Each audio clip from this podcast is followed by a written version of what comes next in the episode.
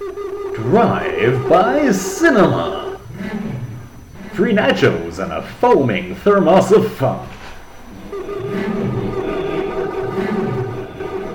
Welcome back. Series 3, Episode 26 of Drive By Cinema with me, Rick, and my co host, Paul.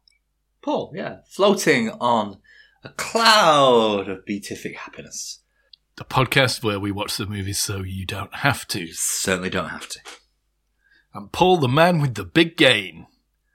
All the gains. Words that never been said in conjunction with me. Yes. Uh, well, Paul, Hmm. I have been reflecting on things that we may have missed from last week's. I have been reflecting whilst etching the days on my bedpost. Yes, Richard, go on. Sounds like some sort of Sisyphean task. Decision to leave, right? Always worried that we're, you know, missing something or leaving stuff on the Decision to leave. Remind me, that was that really Korean- scary Korean suicide thing. Korean film noir With a happy little suicide at the end, yeah. falls in love with a femme fatale, a dangerous woman.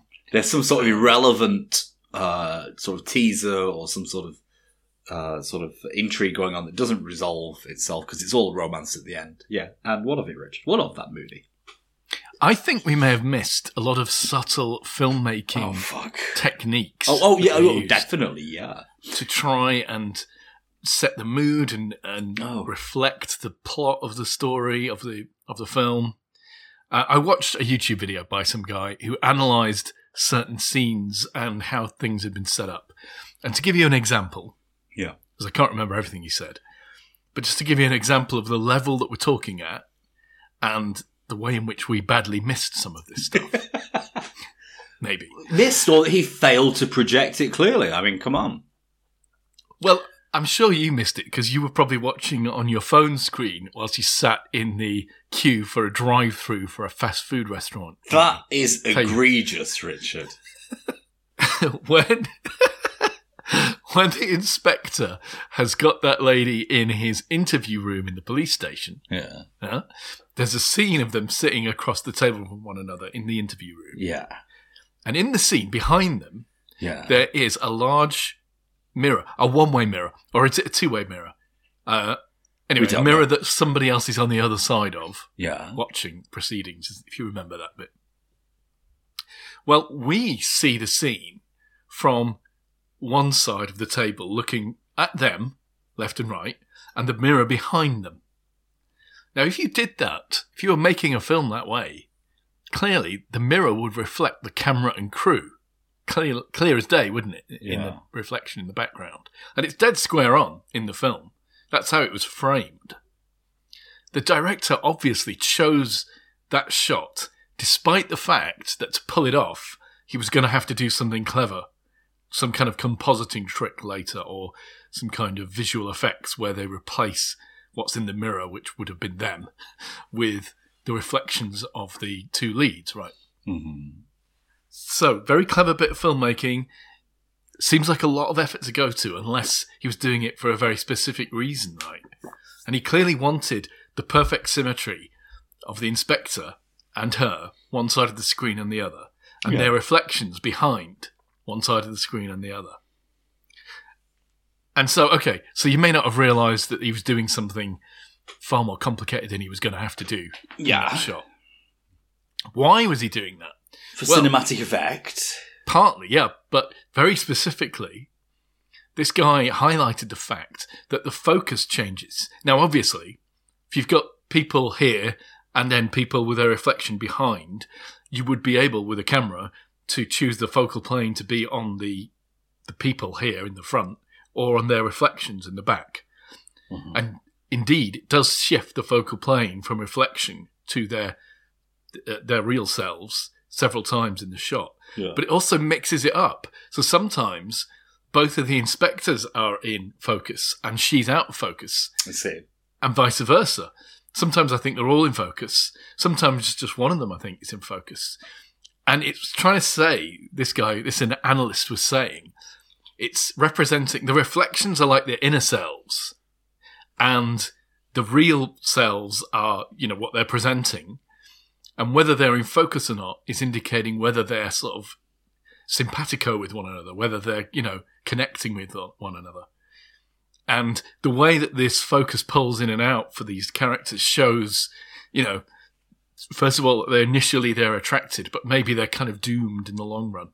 It's kind of playing that story out in a very subtle way that I certainly did not notice. But as as as a conjecture, sure. I mean, I think it's a bit of a stretch to know that that's what the to you know to, to take that interpretation and say, well, that's what the director meant to do there. I mean, but also remember throughout the film, the inspector is using eye drops. It's like a constant thing. It's Yes. tic. He's putting eye drops in all the time. What is that saying? It's something to do with him wanting to see the world in a particular way, to see it from a certain point of view. There's a a big focus on eyes, in fact. Like even the dead guy, he looks at, it, at his eyes. You, you see his eyes quite closely. So there is this whole thing about perceiving and seeing images in particular ways. It's, it's, we we both did comment on how there's a mastery of the visual art in that film. oh, definitely imagery. Yeah. And I think there's a subtler level of things going on in that film than we gave it So credit it's, for. it's worth a revisit, is what you're saying. oh, you know, look, I get that you didn't enjoy it. It's not a particularly upbeat film, but Hmm. uh, contrast that with this week's film, for example. By enjoy, by enjoy, I mean productive, produ- a sense of productive use of time. I didn't find it was one. Well, it's not enjoyable in that in, in a simple sense, is it? But I didn't find it satisfying, innovating fully. I just was left feeling a little bit kind of wanting it to try to say something more. But what you're saying is it was saying more, just in a subtle, contextual, visual language that I wasn't aware of. It completely went over our heads. Just like, you know, mosquito frequencies that only the young can hear. So worth a revisit, like a McDonald's drive-through, Rich. Is that what you're saying? I, I know you don't like media that requires a revisit. I never said that. You did, but when we talked about Tenet, which is another of these films I keep thinking Different, different, different issue. Speaking of things we keep revisiting, Yeah. another thing I found out, probably by watching YouTube as well this week, Mhm. is something else to do with intellectual property. Okay. And this time it's to do with patents. And it's pertinent because it affects the very industry that we are talking about on this podcast. So, all the modern films that we've been watching have generally been filmed digitally. And Yes. cinemas these days are digital. Anyway, distribution is digital. But actually making the film um, has just been coming into the digital age in the last sort of decade or so, hasn't it? Yeah. I think one of the first films to do it was probably the new Star Wars movies, but it's become pretty much uh, normal. It's only recently that digital recording has kind of matched celluloid recording, isn't it? Yeah, yeah. And, Now surpasses, I think, quite easily. But well, I think that's arguable, isn't it? Because, I mean, depending on the grain of the film, you could Mm. achieve very sharp image, can't you? But, yeah, probably, probably, ultimately it will do.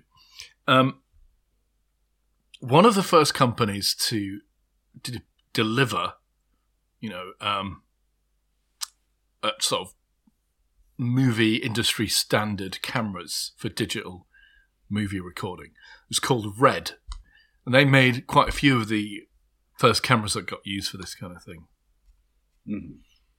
They've taken out a particular patent in their industry, which pretty much is blocking their competitors from delivering cameras of similar quality. But their patent is, I think, excessively broad and vague, which means I think they've got far too much control over this. What they took a patent out for was the concept of compressing the data Mhm. on a 4K or greater image. So think about How's it. not Obviously, been patented before?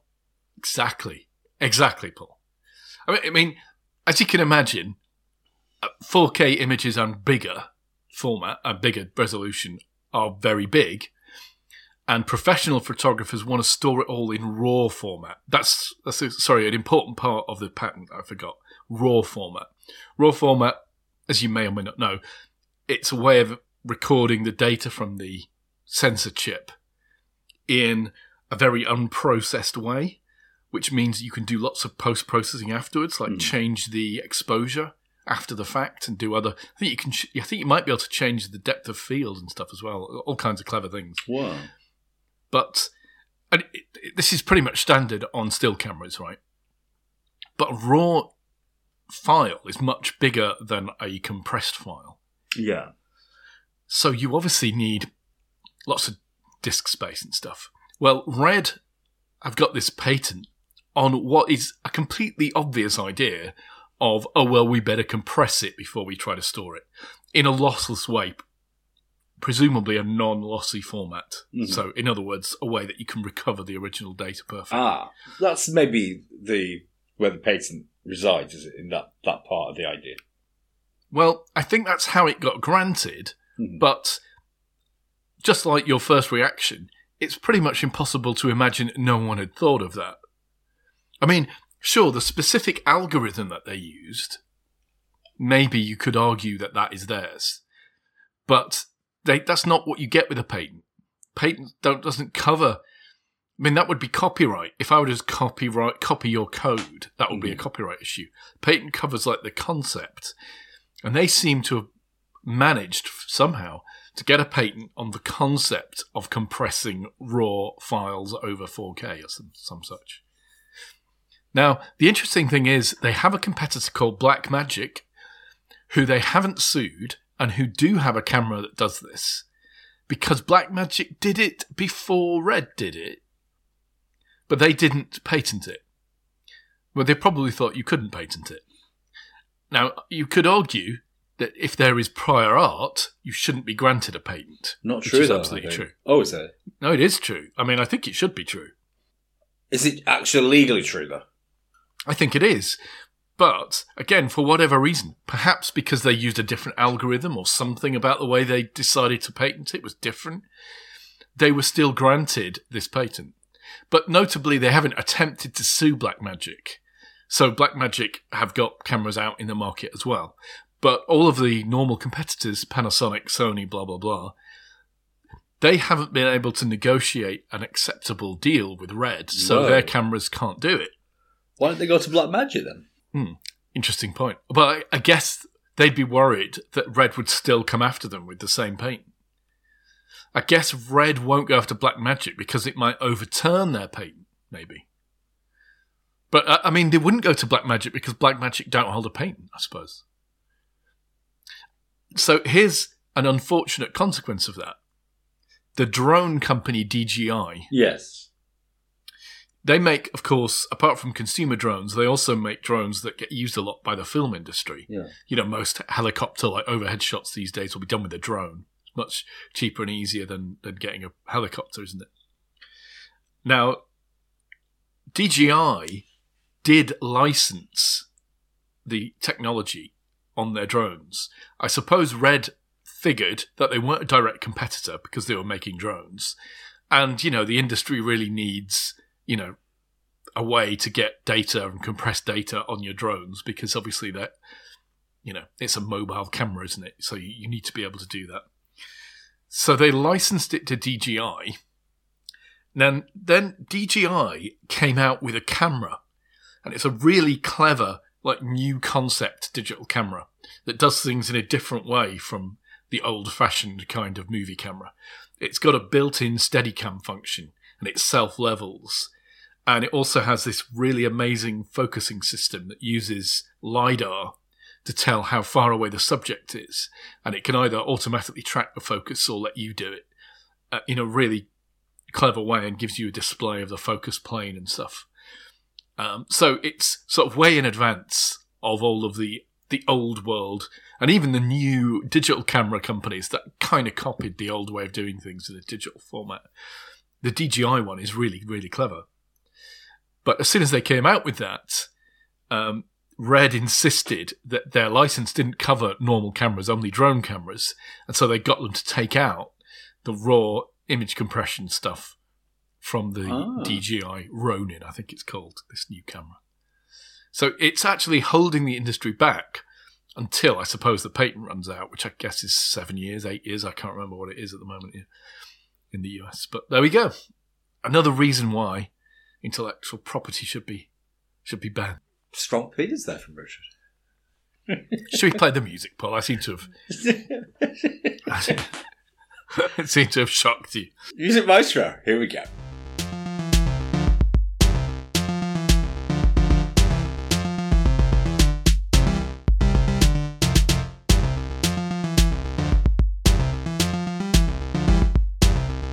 Cheers, Paul.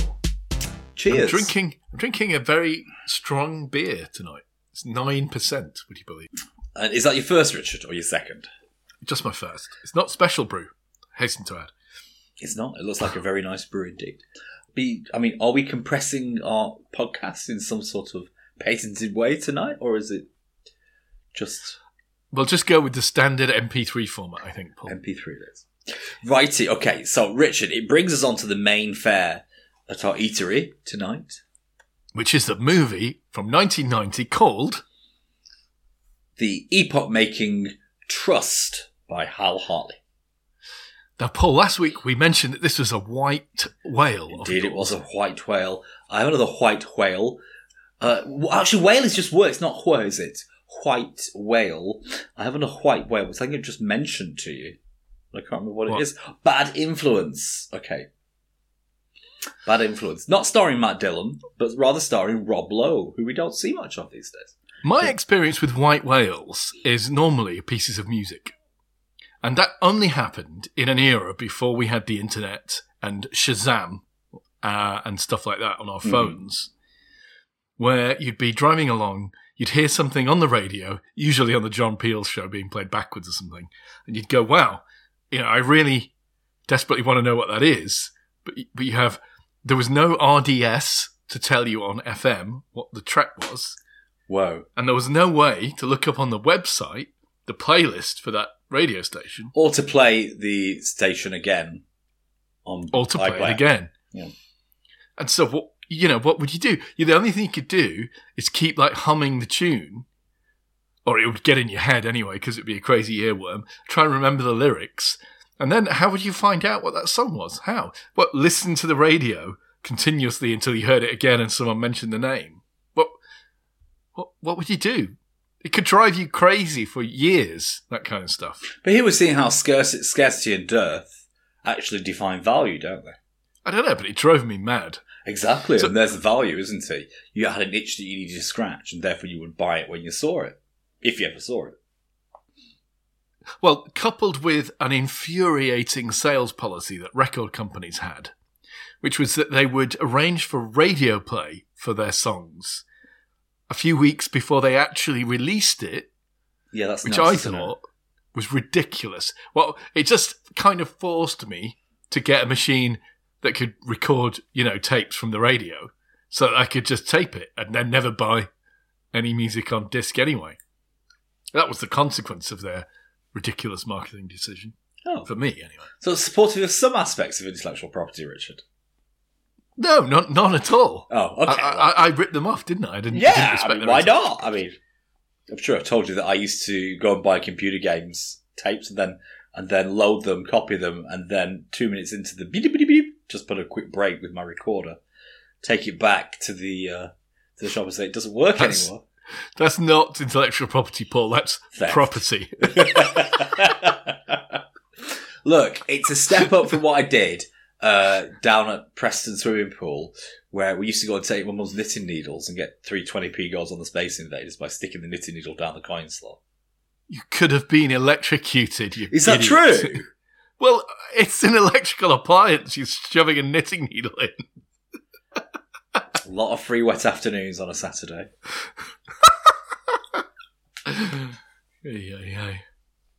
Well, you weren't electrocuted, so well, well done. for or if I was, then you know, then this is the result. But yeah, so what we're talking about, white whales. Okay, Trust was a white whale of mine, as is Bad Influence. But Bad Influence, I don't think I enjoyed quite as much as I did Trust when I first saw it. I'll So it's tell you what to- one of my white whales was, shall Yeah. I? If, as if you care.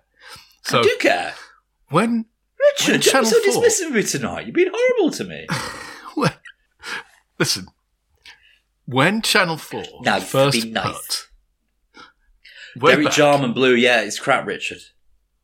Channel Four when Channel Derek Four Jarman first put Jubilee. Yeah, it's crap. Go on. American football on British television for Were the first time. Yeah, I was keen. I watched it. I was a fan of the Miami Dolphins because of their teal uh, jerseys. Teal is nice, isn't it? And that nice orange that goes with it too. Someone's got a salmon pinkiness to it. Yeah. They had a theme tune on their American football They did. show. And that constantly was my white whale. My it bugged me for like my earworm. Couldn't get it out of my head. Didn't know who it was. Didn't know how to find out. Didn't know how to find out. There's no way to find out, is there? No way. I managed to hear it on the radio one time. You managed to sing car. it to me during your teenage years several hundred thousand times. I, I don't know. Is it the first cut? Won't hurt at all. Exactly, it is. Yeah. That's right. It's Richard, called. I've been on your white whale journey with you. I, I, you know, I think I'm fucking Ahab. it's it's I'm called Duel. Richard. Duel by Duel. Propaganda. Uh, very good. And Propaganda are a great, uh, great, interesting band. Interesting kind of early electro pop band. So So you found that Um, one. I've, I managed to find that one. But how many more slipped through the net? I don't know. I can't remember them all. Let me put that out to the internet. Help me find it. Help me find it, everybody. I once saw on TV, and this was um, probably on Johnny Ball or something, I don't know. But someone was explaining, again when I was a kid, someone was explaining that there's a way of doing this with like classical music. And what, all you All do sounds the same is, though, doesn't it? all you do is you record whether each note is higher or lower than the last one, like a game show. Higher, higher, lower, lower, lower, higher, higher, lower. Whoa. And then you look it up in this index, and I think it only took like seven or eight of these to identify from thousands and thousands of pieces of, uh, of work. Whoa. You, just- you looked it up in this book, and it would tell you what it was. Johnny Ball was pretty, pretty, pretty good, wasn't it? Okay, but I think we are digressing somewhat. We're overdue to talk about About Trust, 1990, by Hal Hartley. 1990. It's the end. It's the the swan song of the 80s, and I guess this film is made in the 80s, published in 1990, kind of thing. But it's very 80s, but also Oh, yeah. but also not 80s, also 90s. It's also running up in the buffers of the 80s, isn't It it? is. It's the it's the, It's the, very much- tumbleweed. Yeah. It's the tumbleweed road out of the 80s town. With the litter, detritus and litter of the 80s scattered and haphazardly blown around. Definitely. I mean, there's such an 80s vibe, but there's such a, a new era vibe about this movie, isn't there? Okay. There's lots of things about it. Okay. There's, at its heart, I think there's a, a kind of weird 80s, 90s mash of lack, not lack of sincerity, but a certain detached, detachment from the horrible realities of life. Like, almost beginning sort of proto slacker, I think. By the way, I know we had to struggle to watch this a little bit, Paul. Well, I mean, I I, found it no trouble. I did. You apparently couldn't do it until you joined my watch party Oh, It was all just attention seeking, Richard. after I paid for it for a second time, and I think you've paid for it as well. So we've actually paid for this at least. I think I paid as much as you, though. I think I only paid two ninety nine. Yeah, but you didn't get to watch it, Paul. So it wasn't No. great value, was it? No, I did get to watch it because you paid for it for me. Thank you. Well, listener Jolien pointed out Yeah. that he has this on VHS. Does he? recorded from the television, presumably in the early 90s. Whoa. But the thing is, we have no means of, I certainly have no means of watching a VHS cassette anymore. Oh, I don't think you do. And even if we did, I think we would find it is unwatchably bad on VHS. The quality of, if you've ever tried to see anything on VHS recently, the quality is terrible. Would It's like you an want impressionist the painting. music and the au- audio to be any higher quality than on VHS? Know, the, the music's a sore point in this movie, isn't it? I know This- you're not my music, Richard, but I think I could have done a better job than some of this. it sounds It's- like it sounds like a Bontempi organ. It's a very synth forward Put kind on the sound. worst kind of flute, flute three or flute four kind of thing, or oboe two kind of thing. And th- there's there's an attempt at syncopation that isn't syncopation with classical. It's a little bit up in the mix. That's all I would say. Yeah. Just, you know, take it down It's a brave. bit. You know. It's brave. Some of the actual original songs are okay. I love the Yes, intro the song. soundtrack, Oh yeah, yeah, yeah. the soundtrack itself, as opposed to the original music, is pretty epochal. Yeah, it kind of suckered you in a bit, doesn't it? At the start of the film, our heroine, uh, for that she is, I think, is a girl asking her parents for money. I think she wants five dollars for something. Played by Adrienne Shelly, who tragically, I don't know if you know this about No. Paul, she was murdered in 2006 Whoa. by some kind of Not. home invader. Home invader came Oh. in and, and killed her. Well, had she been retired at that point? Had she gone away from I don't the think so because she would have only been uh, when she did this film. She was 24. ab- 24, yeah. So she would only have been, you know, in her mid 30s. So Whoa. no reason, to, unless she was, you know, getting married and stopping working. But sad, sad, yeah. She does a good job in this film as well. It's fair to say.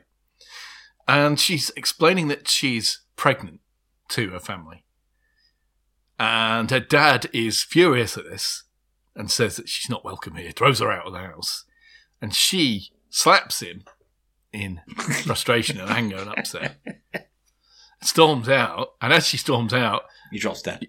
He drops dead. No, this movie is billed as hilarious. I didn't often get hilarious. I did get like wryly humorous and darkly humorous at times. But I, I, there was one funny, funny moment where they're waiting for some guy in a suit to turn up at this train station, and lots of curious guys all dressed in the same way kind of stare at them in formation. I mean, that was slapstick. Yeah. Yeah. I mean, it's it's got a little bit of a tone problem, doesn't it? Yeah. The tagline is a slightly twisted comedy.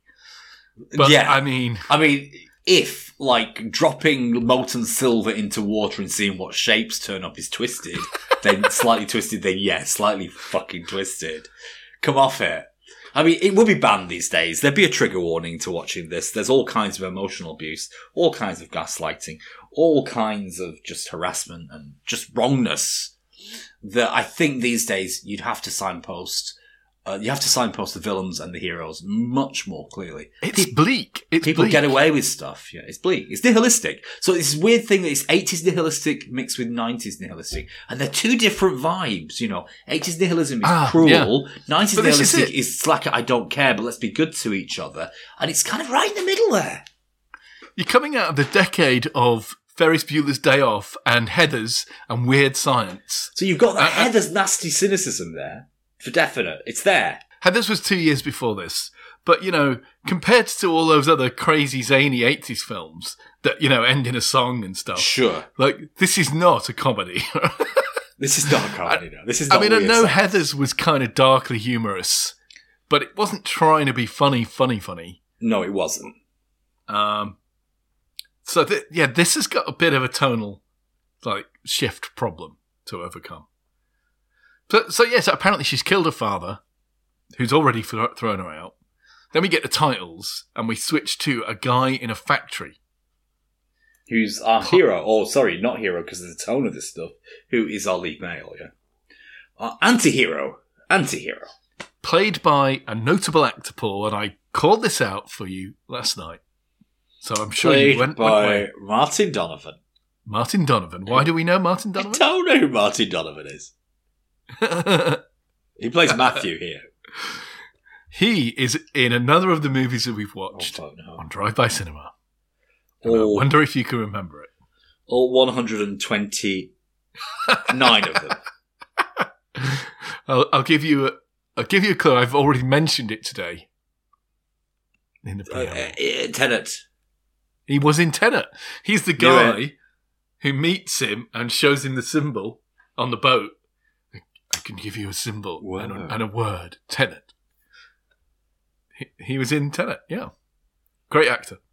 So Maria, as a girl, she's kind of like she's due to become a hairdresser, basically, isn't she? She's, uh, you know, if this were Grease, she'd be in the Thunderbirds, wouldn't she? Like, you know, if it was a different era. Whoosh. Yeah, I'm sure you're right. Yeah.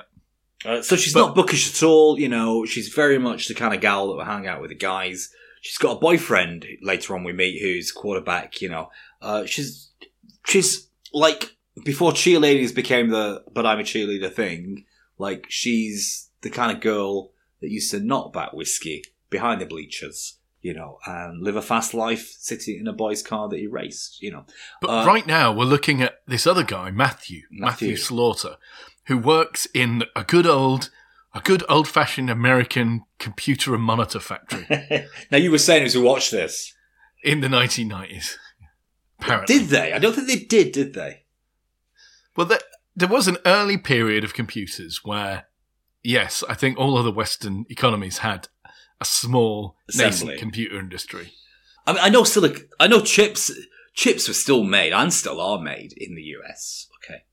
Uh, but, uh, I don't, sorry, silicon wafer, sorry, silicon wafer is still manufactured in the US. They're called fabs, aren't they? Fabs, yeah. Uh, this wasn't a fab because Matthew was smoking in the middle of the factory, uh, as opposed to wearing uh, static-free slippers. You know, so uh, yeah, I think it's probably best that Matthew has given given his, you know, his part of the industrial process over to the Taiwanese. Uh, Matthew gets pissed off about something in his working conditions, and as a consequence, puts his manager's head in a vice and storms out. Which I, I, I suppose is funny, but you know, when I saw it the first time, I just Shocking, thought, oh, isn't you it? It's like a, it's like a scene in Casino, isn't it? It's like HR, a I feel there with that, you know. I, I think a lot of this does reference, obviously, you know, Rebel Without Cause and that kind of thing. I think all that stuff was much more current and back in fashion in the late 80s. And, you yeah, know, he's doing like a James Dean, isn't he he? is definitely. He's got he's got the loose tie on, thin tie on all the time. He's always wearing. But it. all that anti-hero behavior now, we would be deeply, all that macho male-oriented, you know, anti-hero behavior, we would now just see as being, you know, neg- Toxic. negative and toxic, you know. He's just violent, isn't he? That's the problem. He is. He's got he's, he's got a real temper problem. The girl is going to see her quarterback boyfriend, who I think looks too podgy to be a quarterback. But you say you say quarterback is the intellectual position on the team. I'm It is, sure yeah. It's for the wimp, yeah. no, but Paul, the It's, quarterback he's a chess gets- player, not an athlete, Richard. he just gets given the instructions, doesn't he, from the from from the coaching thing. Okay, yeah, True. They don't make tactical decisions. Question: How old the was Matthew ball. in the movie? Because I mean, when he played this, I think uh, I think Martin was about 27, 28, wasn't he? But Well, I guess he's supposed to be early twenties, 21, and he, 20. she's supposed to be 17, 17. which again is a is a little bit dodge, isn't it? It depends. Well, it depends which state she's in. Yeah, She's mature 17 and he's immature. but for the Like majority of states, and I think they're in New York or Newark or something like that, eighteen would be the age of consent. Now, you say there's a rap sheet for Matthew in this movie, but does he have underage sex with her? I don't know if he does. Well, we don't know, We do don't we? know. But But these days, The he certainly pursues it, doesn't he? And that might be enough in the eyes of the court. her quarterback boyfriend is not best pleased about her being pregnant, is he? So basically, This, I thought, this is the stuff that's really aged. Not in a way, because I think he's he's portraying life as it is. Okay, Hal Hartley. I don't think this, you know, it's comic exaggeration for the movie, but I think these, and I think he's presenting it as being toxic, most definitely, isn't he? You know, the boyfriend's reaction to to the news of her being pregnant. Uh, but it's kind of the first moment, the first kind of moment, and there's lots of kind of intense dialogue in this movie. But the first piece of dialogue, I thought, whoa, whoa, that's so heavy. You know, the things he's saying are so poisonous. He's very petulant, isn't he? He's Oh, quite awful. quite immature. Uh, but we don't. We only see him one more time in the film, so we don't need to worry. I mean, he's saying guy. awful things like, you know, "I- I'm not going to get with you now. Why would I want to be with you after you've been looking after Mm. that, you know, thing for six months, kind of thing. True, yeah, true, just yeah. really, really nasty. Now, Matthew, re- Matthew, we understand why he's an angry young man because his father treats him awfully. And his father would say because he's too educated. Yeah, Well, he's not. No, he's a dropout. He's a high school dropout. We know that. We we learn that in the film that he didn't Self, finish his self-educated, Yeah, He's certainly a smart guy, yeah, but he's got anger management problems which make him unsuitable for well college. and he's fallen and he's fallen in love with tungsten carbide. So what can you do then? but his his dad abuses him at home, beats him up, tells him to wash the bathroom and stuff like that. Now the abuse is quite sophisticated and quite psychological. it is as well as being It's physical. Yeah. So he- his father is an expert at tying in uh, the psychological sort of intimidation, of Matthew, the humiliation, the fact that he, Matthew daren't leave at the same time can't leave. So it's very sophisticated on his father's on his father's part. Really quite odious abuse that he's undertaken. We learn that for some reason Matthew has a hand grenade. Presumably his father's brought it back from South Korea, or Korea, something, yeah. uh, in his possession, which comes up later, doesn't it? Quite a significant way. Yeah. And meanwhile, Maria is out shopping at Primark, whatever the equivalent was in 1990, for Day-Glo, uh, Day-Glo uh, uh, mini skirts and stuff. Was it ever Proper that 80s fluorescent? Yeah, man. It's Absolutely. so fluorescent, almost unfathomably fluorescent. But it looks good. Yeah. It's a color like you don't think it's a real color kind of thing. It's so so so so bright. And then she goes, sensibly, I think, to the abortion clinic, where we see there's anti abortion protesters outside, but it seems a lot easier to get an abortion in 1990, 30 years ago, than it might be in a lot of states now. And the no- and the nurse pours her a whiskey. She does. The nurse is brilliant. That would happen in the 1990s, but these days, of course, that nurse would no longer have a job. So, like, there's so She's telling her, isn't she? She's telling her, you know, you know, do you have a boyfriend? And it's like, yeah, I do, but oh, I'll get the whiskey out. Here we go. so yeah, so it's like you really set me back thinking. There's so many things, you know, parental abuse towards minors that just went just completely under the radar 30 years ago. But there were so many good things also, like going to the pub with your teachers or having a having a whiskey with the nurse while she's working. That kind of we should bring back. I think. well, she also, during the conversation with the nurse, swears using the word cunt. Yes, It's a great monologue. It's a great monologue. She's explaining all about the shame of having, you know, given herself to this. does it extend to soliloquy? Do you think? Well, Almost well, I did say, didn't I, that parts of this You did. film Shakespearean. are. Shakespearean in, in in their structure and the way. It's a bit particularly later that I'll come to that I thought was especially Shakespearean. Before we get there, generally, it feels like a stage play, doesn't it? In the way that does, the yeah. dialogue is Yeah. intense, intentional, and is there for a reason. And they take turns at the dialogue, just like they would do in a theatre. It's not. It's not filmed like a movie. Okay, there's a sense of stage to it, isn't there? But Yeah, during the yeah. soliloquy, it's very moving. You know, she's she she she says, I, "I was wondering what this boy saw in me," and she details the part of the bodies and that kind of thing. Was it this? Was it that? You know, was it my? He's C seen me, you know, he's seen me He's naked. seen me. And then I realised that's all there is of me to see. Oh, yeah. Okay, so first powerful monologue. And there are a couple more coming later on in the movie. So she's trying to find somewhere to go because her dad has thrown her out, her mum has thrown her out for killing her dad, and get hilarious. And she calls her best friend, but her best friend apparently won't, doesn't want to see her. That's a beautiful shot. She's in a phone booth in the middle of, you know, sort of middle America car park kind of desertification. Yeah. Okay, she's in the middle of the wasteland of America with life going on around her, the noise of traffic going around her. And, and she's so isolated, so individual, and, and yet so tiny at the same time. I thought it was beautifully shot, that. It really moved me. She winds up outside a shop, like a drugstore, do you call them? I don't know where you buy booze and stuff. She's sitting on a bench at a bus stop or something, and there's this strange woman there. Yeah. I say strange woman. Like, Let's just say she's a woman. Uh, but this whole scene, I thought, It's is comedy. quite.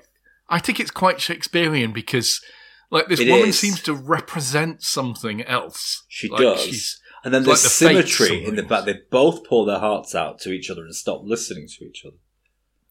That's right. That's right. And she asks, she asks the woman for the five. It's like a chink in the wall, isn't it? It's, it's it's very Shakespeareanly organised. That yeah, the symmetries of it all.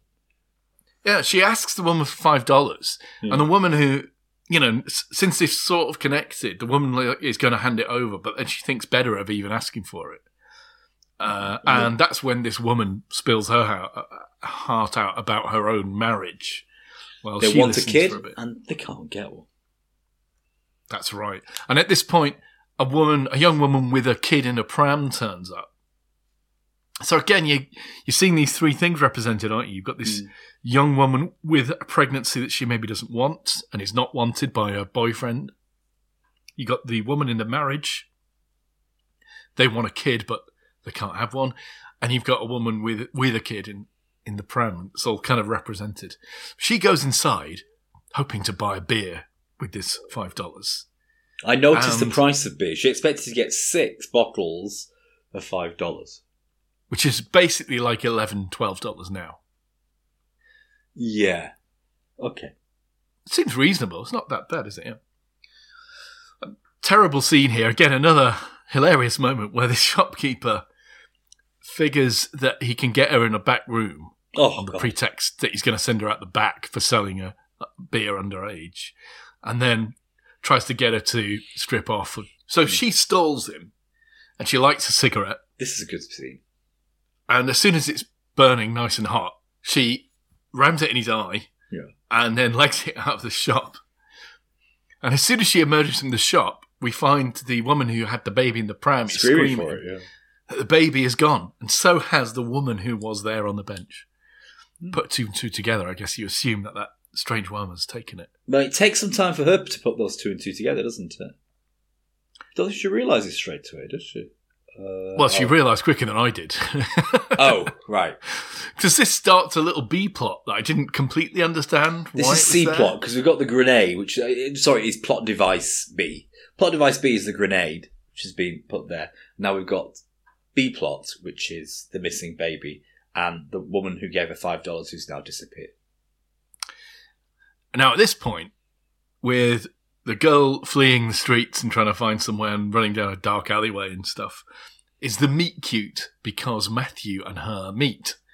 And these two well adjusted, cheerful people. He's um, been down the bar at this point, maybe getting drunk, or no, not yet. No, I don't think he has yet. He's got his hand grenade with him, I think, and she discusses that with him. Uh, so they have a chat anyway, and I Turns out she needs somewhere to stay. He takes She her needs back somewhere to to his stay. place. Yeah. Which is very trusting again, especially considering what's just happened to her. He's gone to see his dad's friend about a job in an electronics shop, a repair shop, Yeah. kind of shop presumably doesn't exist anymore, where people take their defective electronic devices to get repaired. The Tandy And- Radio. What's it called? Is it called Tandy Radio? No. Uh, Tandy, there was a Tandy, yeah. Tandy, and there was something radio, and Texas Instruments. And they're all pretty badly made, like big American whale cars of the 70s, you know. American industry wasn't in a great place, like British industry for the whole of the 70s and 80s, was it? But Matthew won't repair TVs because he thinks they're the opiate of the masses It give you cancer. and they give you cancer. Uh, but there's a queue of people outside the shop, all with broken TVs. This is another comic moment. that was suppose, comic, no, that was actually funny. Because it Yeah. didn't involve people, you know, suffering. Suffering great personal humiliations and you know, True. affronts to their dignity, kind of thing. Now Maria is back in his place where she spent the night. Don't know what's happened while she spent the night there, do we? Actually, But she's second. She's morning afterwards, you know, making herself some food, washing her clothes. she sees a headline in the paper about an infant kidnapped at a bus stop. Ah, and then she I think she puts together. two and two together. Yeah, but she does make a terrible mess. You're you supposed to be clumsy when you're pregnant? Because she knocks all the food on the floor. She puts her milk on the washing machine as it's rumbling away. Yeah, After- it falls off. After the food's fallen on the floor, you'd think like after that there'd be a signal to sort of you know tidy your other stuff up.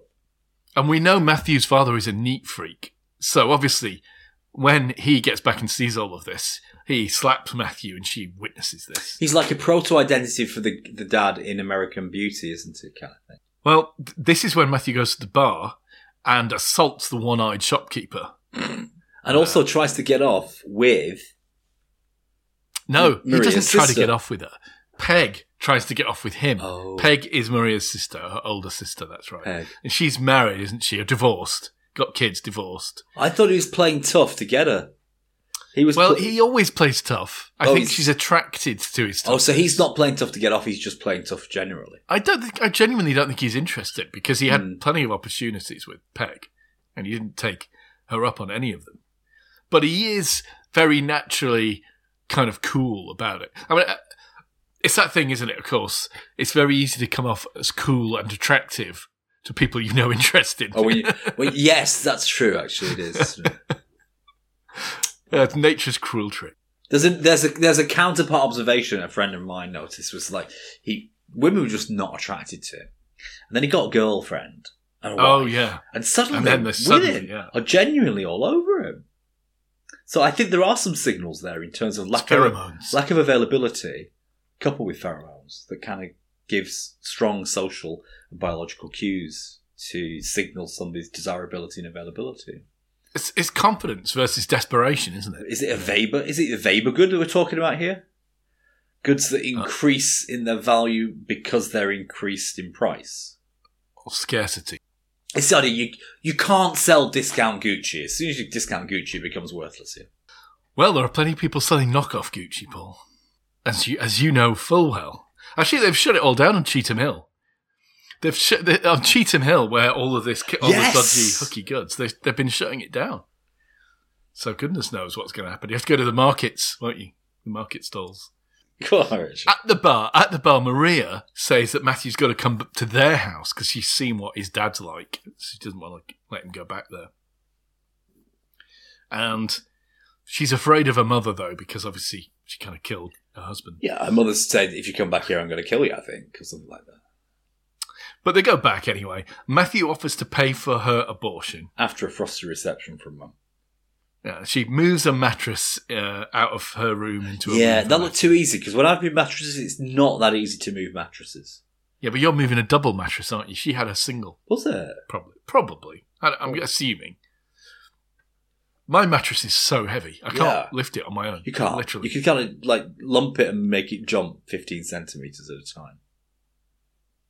But The one time I tried, I nearly hurt myself, so it's I haven't moved it since. It's just always there now. I can't. It should be like a competition of the world's strongest man, shouldn't it? Because they're really, moving a mattress. they're really they're very difficult to pick up. Yes. Yeah. And you can't, they're too wide. They're too wobbly and flobbly, you know. yeah, I think we discovered something there. Instead of throwing tires over over swing swing apparatus. Well, she gets. Uh, there's a cute scene where she discusses uh, marriage and kids Yes. with a sis and a sister's friend. I think just really well observed conversational stuff. She has a moment with Matthew on the landing in the evening as well. I think so. They're obviously falling kiss. for one another. Do they? ki- They might kiss at some point. Yeah. She gets a job in a machine shop. Well, we can talk about his rap sheet, Paul, but th- that's Well, the he- least of it. But the least of I it, mean- but anyway, mum, mum accepts him, so at that point, nobody's going to prosecute him anyway. Because it does require a complainant, doesn't it? A guardian. Okay, again, again, don't take legal advice from our podcast. Anyway, we'll get to his rap sheet in a sec. Well, can you make a note to get to his rap sheet? Because I'll forget to say. Oh, Matthew goes off and repairs TVs against his better judgment, doesn't he, to get to get money in? Uh, his dad has controlled him, again, successfully by introducing him to this job. Coerced him, yeah. having said you're never going to leave and you know you, you're good for nothing you quit more jobs than you've had hot dinners kind of thing so yeah matthew he, i mean this is the source of his violence isn't it you know his frustration at hating being controlled and bullied by his father but yet unable to leave He has an authority problem. That's certainly Mm. that's certainly true. Yeah. Well, she's Maria's also engaged now in this like sort of Nancy Drew story where she's looking for this man who's the husband of the woman that she met who she thinks has stolen this infant child. And this is the bit you mentioned, a comedy moment where she's got a description in her mind's eye about what he's wearing, and the train pulls into the station, and all the men getting off are dressed identically, hilariously. so this i think is where we diverge into 90s kind of not slackerdom but the idea that the trivial kind of moments in our life are significant you know like smell the flowers kind of moments that 90s movies started to have i think for an 80s movie this this part would be irrelevant you know this little subplot this this descent into the ephemera For an details. 80s movie, this subplot would be the main plot. oh yeah but in a, in a whimsical in a whimsical Yes. kind of fey kind of way. Whereas here, it's more about it's a, it's a sophisticated foray into the the details of somebody's life, isn't it? It's it's an observation about how how life is complex, isn't it? In a sense, we're taking we've got two plots and we've got this slightly irrelevant subplot kind of thing. You know, it's Robert Altman to the power of a half. You know, it's kind of like baby Robert Altman here, isn't it? That's going on. I thought this movie maybe it's about identity. It's because Hmm. it's like people's identity sometimes comes to them out of the blue, like crashing out of nowhere. Um, Y- You know, because both of the characters here kind of mature all of a sudden, don't they? Like they do. she goes from being a girl playing around, having a boyfriend, not being much about her actually to being like a responsible woman, you know, trying to and to wanting to educate herself. Yeah, yeah, she. That's right. She gets she gets a thesaurus. She suddenly of learns that naive is actually pronounced naive. naive, which Matthew helps her with. And equally, Matthew is doing on a sort of opposite journey or or a similar journey, but but again, very suddenly, suddenly wants to be a father to a kid. And he's transformed because, you know, he says, you know, I respect you and I admire you, but I don't love you. For him, you know, adding trust into the equation, he might admits that that equals love, doesn't it? Somewhat, somewhat unwillingly. Uh, so, uh, but what I didn't, what, what didn't convince me was, you know, it's a traditional story about transformation through love, isn't it? And uh, two people bettering each other, uh, or making each other better, better versions of themselves. But I wasn't convinced that Matthew would fall in love with her. Or the, Well, the he movie, proposes to her the movie, I didn't re- I, di- I wasn't convinced by what happened in the movie that you don't that- think it earned that? I don't think it earned it somehow. I, you know, I couldn't see what she did, apart from being captivating and beautiful, obviously, but and mysterious because she she has a drop dead effect on men, doesn't she? Uh, she knocks she knocks somebody guy out in the car park just by looking at him, and she fall, he falls over. kind of thing. But I wasn't really, I, I wasn't convinced that she was so captivating. Whereas her need for him, I thought was more obvious. Interesting. Hmm. I mean, I, I don't see what she sees in him. I mean, he's like a load of red flags going off, isn't he? Yeah. He's got an anger problem. Uh, you And know, he's he not James assaults Dean. He's terrified of his dad. You see, so he's not James Dean either, is he? He's, Uh, he's not the you know the the dashing rebel. he can't keep a job down because he's got these crazy rules about not working on televisions and stuff. I, I, yeah, he, he doesn't seem like a good prospect. But then again, that's nineties. Their characters hobbled by reality, aren't they? Reality is intruding into the narrative, isn't it? Or re- realistic representations. I mean, there's a moment where Maria's mum challenges him to uh, a drinking contest. Can we just say what a bitch she is? I mean, she's Well- almost unconscious, unconscionably evil, isn't she? Throughout But movie. she's just lost her husband, Paul, quite unexpectedly. I mean, everyone seems to realise that it was a heart attack, obviously triggered by the stress and stuff, but it wasn't really Maria's fault that, that, that Yeah. she, he dropped dead when she slapped him. But again, it, it's a really unusual comedy moment in the film, isn't it? if it is a comedy moment.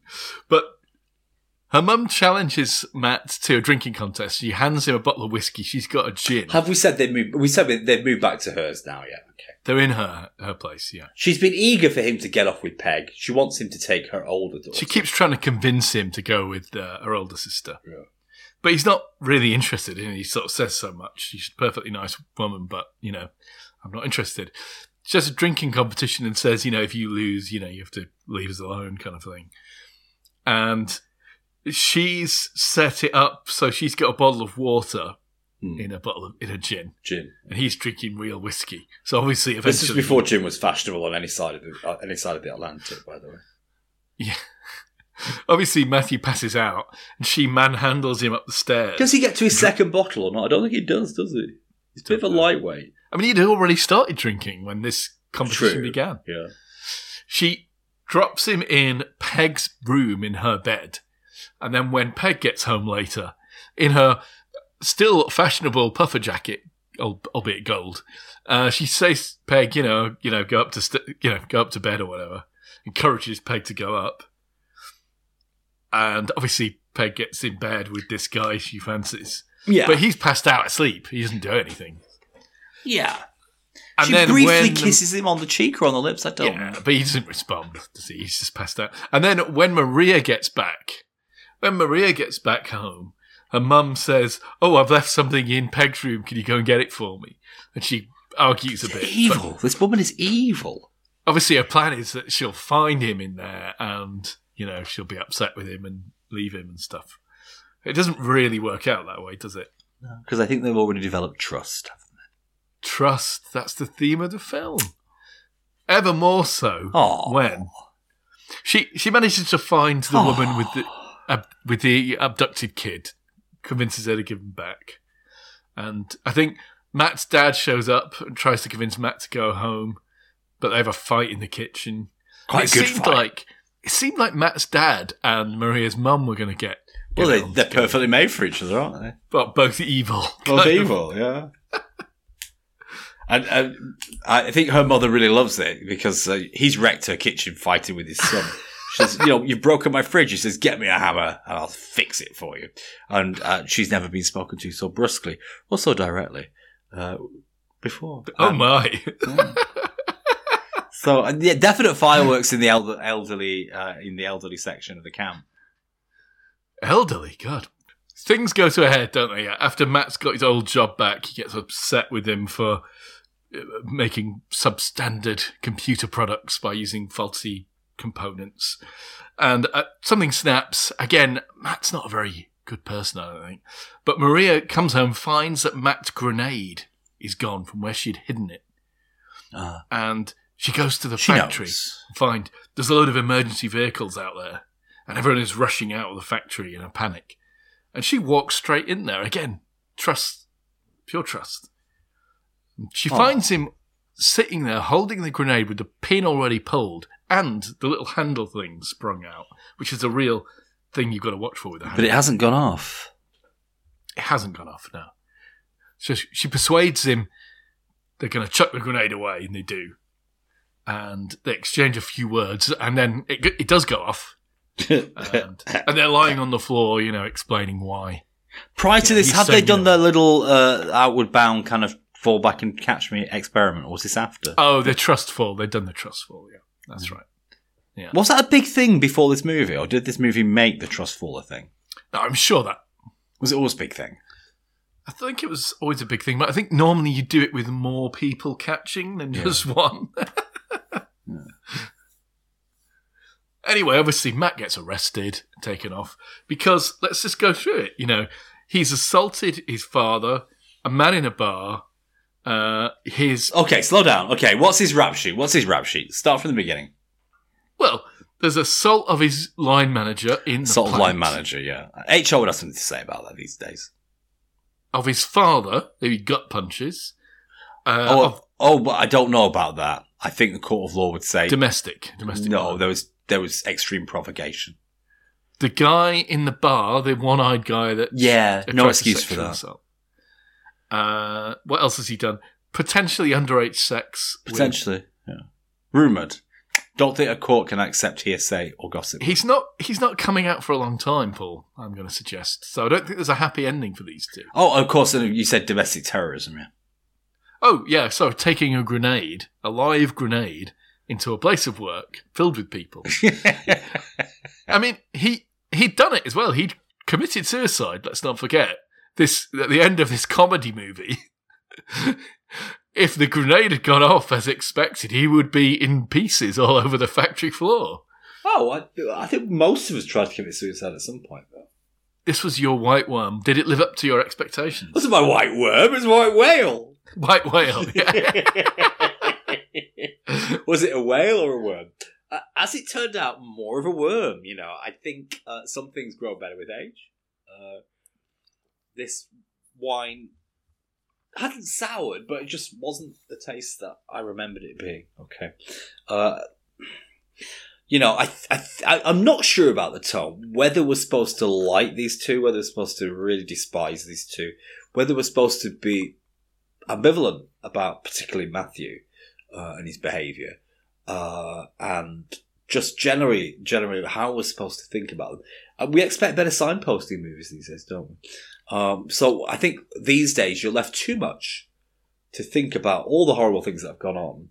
Whether just how is it and why is it being presented, but more than that, I, I, there's just so much violence in this movie, psychological violence and emotional violence, that it, it, it just leaves a slightly bitter taste, and there's no there's no kind of let up from it. It's it's it's unresolved. It's resolutely bleak, I think, as a movie, and so Yes. it's just it's not difficult in intellectually demanding. You know, thinking about the nature of reality, you know, and the nature of real urban lives. It's not real in any sense, this movie, but at the same time, therefore, you'd expect there to be some sort of dramatic counterpoint to the misery that's that's in the movie, you know, and there it it doesn't kind of balance itself in that way.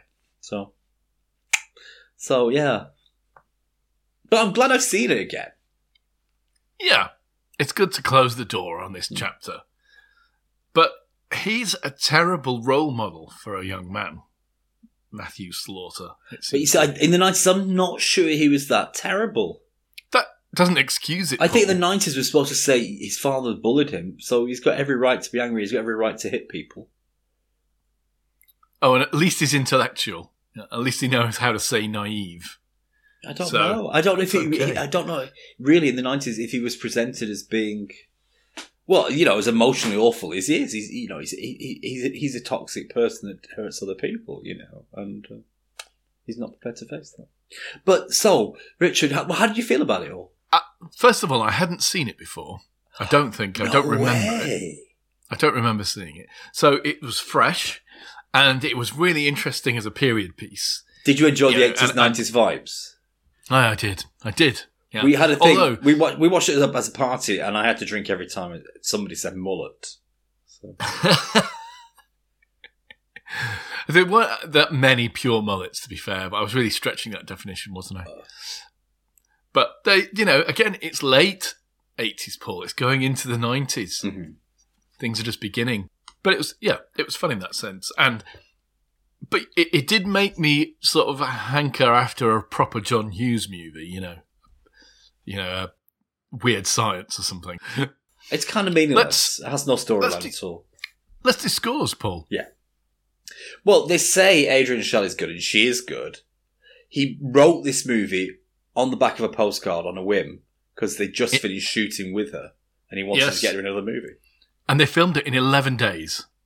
Yeah, for five hundred thousand dollars. So, which will be you know a million and a half these days. So, so I mean, she's great. She's got real Agreed. presence. Uh, Martin Donovan, excellent, I think. I thought he played his part really well to transform that tra- to perform anything transformative like that. So yeah, I mean, the two leads great. Uh, the mother I thought was really convincing as a really nasty, nasty, nasty person. The dad I thought did well. Uh, so all in all, eight and a half. Don't know how you feel about it, Richard. Oh, it's an eight or a nine, yeah. I'll, Oh. I'll go eight. I'll go eight. Okay, It's plot. How about the plot?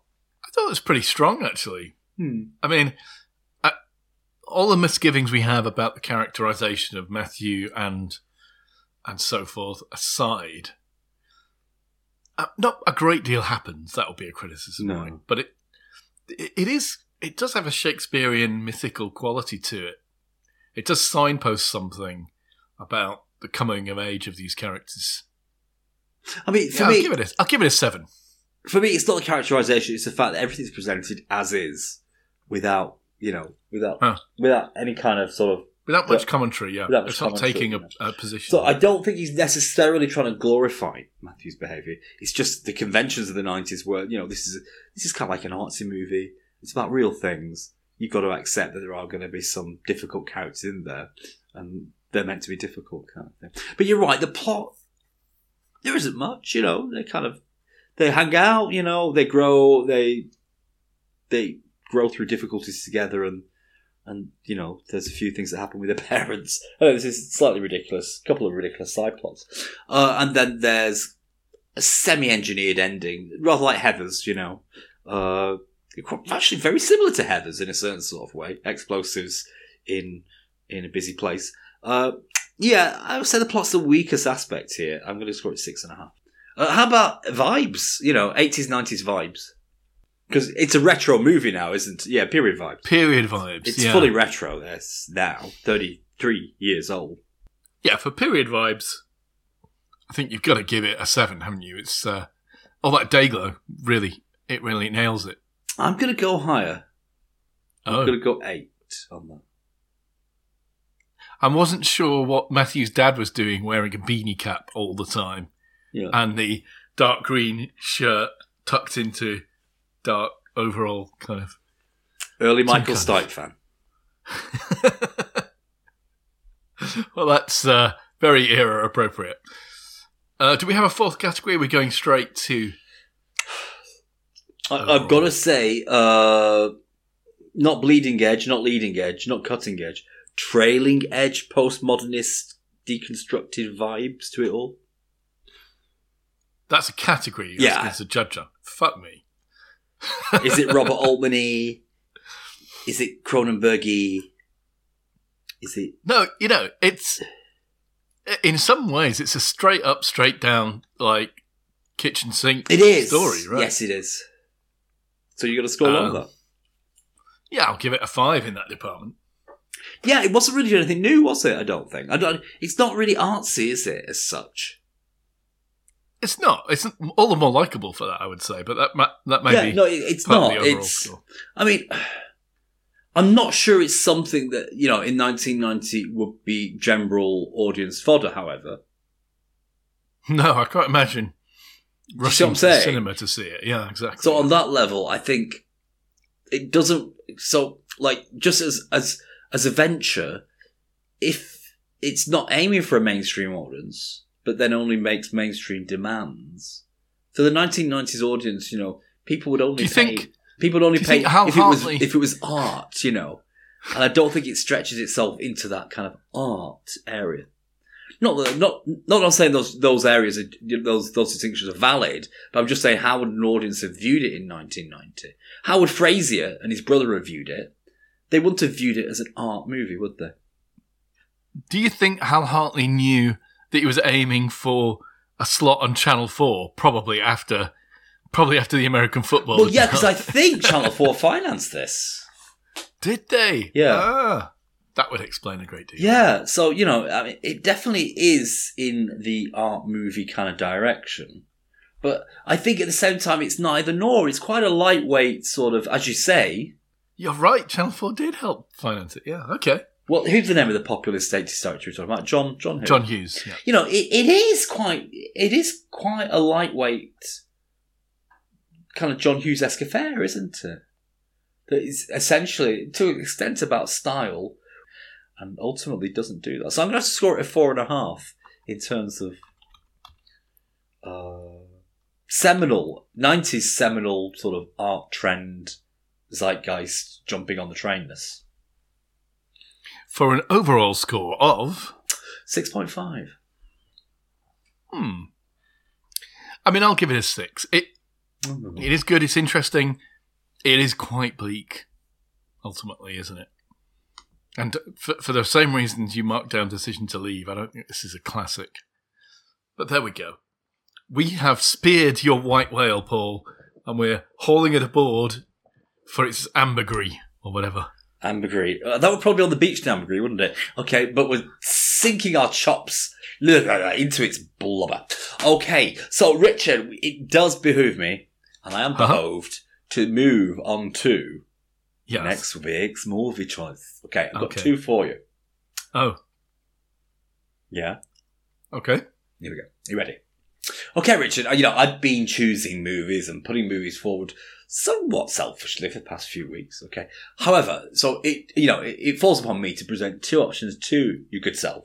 So please listen up, prick up your ears, and make a choice between these two. I've got Jerry and Marge Go Large. Okay, which is an intriguing sort of sort of drama based on reality dramatization of the very true story of two uh, elderly retirees who spot some sort of cheat code, some sort of some sort of uh, boss level defeater, some sort of way of getting past the guards in one of the US state lotteries, and run away with an unfathomable fortune.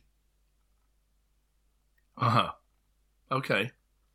The second option is an animated classic. I'm told is one, you know, the the animated movie that you need to watch if you're going to watch one animated movie before you die, and that is Spirited Away.